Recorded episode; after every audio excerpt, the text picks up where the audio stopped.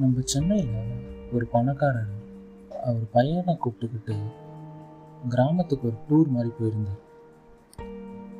இந்த டூர் முடிஞ்சு வரும்போது அவன் பையன்கிட்ட ஏழைங்கன்னா யாருன்னு இப்போ உனக்கு புரிஞ்சிருக்கும்னு நினைக்கிறேன்னு சொல்லிட்டு கேட்டார்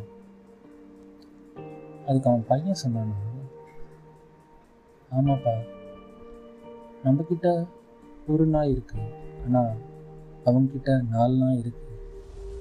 நம்மக்கிட்ட ஒரு சின்ன ஸ்விம்மிங் பூல் இருக்கு. நான் டெய்லி அதில் தான் குளிப்பேன் ஆனால் அவங்கக்கிட்ட ஒரு பெரிய ரிவரே இருக்குப்பா நான் டெய்லி நைட்டு நைட் லேம்ப் அடியில் படுப்பேன். ஆனால் அவங்களுக்கு ஸ்டார்ஸ்க்கு அடியில் படுக்கிறாங்க. நம்ம வீட்டுக்கு பின்னாடி சின்ன தோட்டத்தில் தான் நான் விளாடுவேன் ஆனால் அவங்களுக்கு பெரிய ஃபீல்டே இருக்குப்பா நம்ம அம்மா டெய்லி சாப்பாடு வாங்கிட்டு வருவாங்க. ஆனால் அவங்க அம்மா வந்து அவங்க சாப்பாடு அவங்களே செஞ்சு ஃப்ரெஷ்ஷாக சாப்பிட்றாங்க. நான் கம்ப்யூட்டர்ஸில் கேம் விளாடுவேன்னா ஆனால் அங்கே பார்த்தோன்னா அவங்களுக்கு நிறைய ஃப்ரெண்ட்ஸ் இருக்கிறாங்க. நான் ஓடி பிடிச்சலாம் விளாடுவேன்